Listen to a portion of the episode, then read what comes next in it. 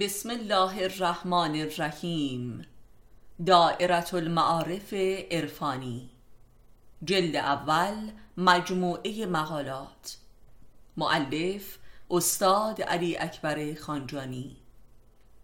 فصل چهارم فلسفه بهداشت و درمان.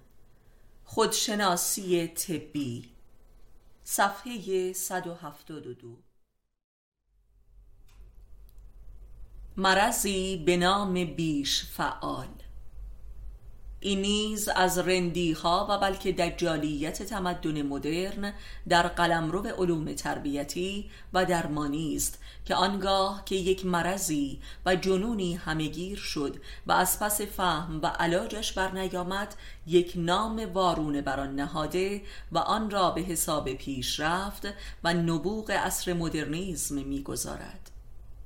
حرس و شهوات زودرس و تمام خواهی های بچه های خیال باف تلویزیونی کامپیوتری عصر جدید را تحت عنوان بیش فعال توجیه و تقدیس می کند و بلوغ زودرس جهانخواری زودرس و مفاسد زودرس را شاخصه ای از افتخارات مدرنیزم تلقی می کند و این است که والدین بیچاره سرگردان میمانند که آیا بچهشان نابغه است یا دیوانه؟ آیا باید تشویق و حمایت شود یا تنبیه و معالجه؟ و اما در واقع آنچه که بیش فعال نامیده شده عقب ماندگی عقل دوران کودکی است.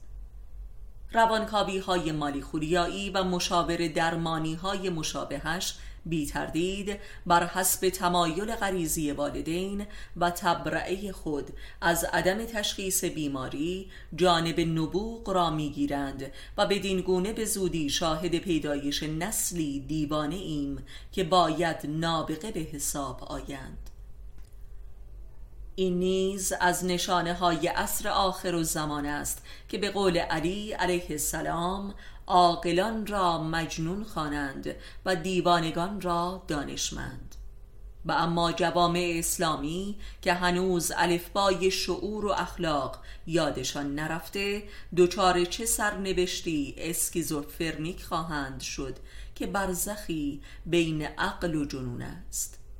هنگامی که جنون به حساب نبوغ آید حتما ایمان هم به حساب کفر می آید و بالعکس.